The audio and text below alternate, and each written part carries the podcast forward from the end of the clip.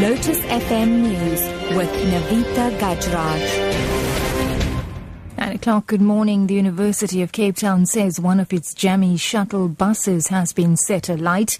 The incident happened early this morning in Mowbray. Now, Cape Town firefighters extinguished the fire and no injuries were reported.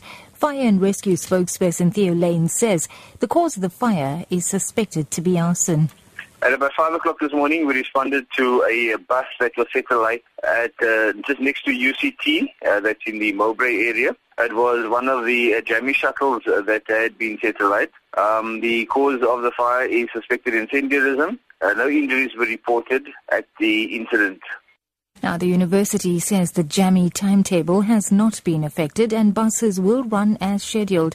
Now, students aligned to the hashtag Rhodes Must Fall campaign earlier vowed to continue their efforts to disrupt examinations that started on Monday until their demands for free education and an end to outsourcing are met.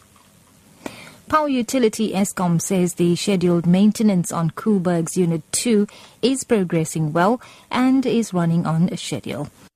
Unit 2 of the nuclear power station on the Cape West coast was shut down on the 31st of August for routine refueling.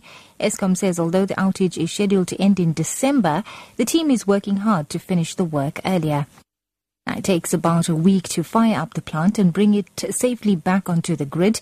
Eskom says despite the extremely hot weather conditions in many parts of the country, the electricity system has met the demand. Now, lo- no load shedding is anticipated for the greater part of the day. However, the risk remains for the evening peak period. Further afield in a new Nigerian cabinet is being sworn in today, more than seven months after the presidential election. President Muhammadu Buhari uh, said when taking office that he would personally vet all new ministers.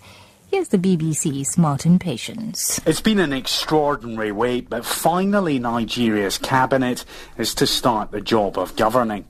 President Buhari vetted the appointments to try to ensure the new ministers will not use their offices for personal gain.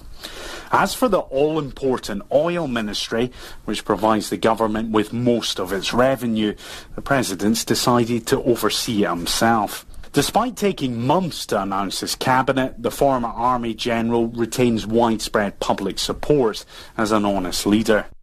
And wrapping up, a US study has found that watching two or more hours of TV a day is linked with the higher levels of depression, anxiety, and stress.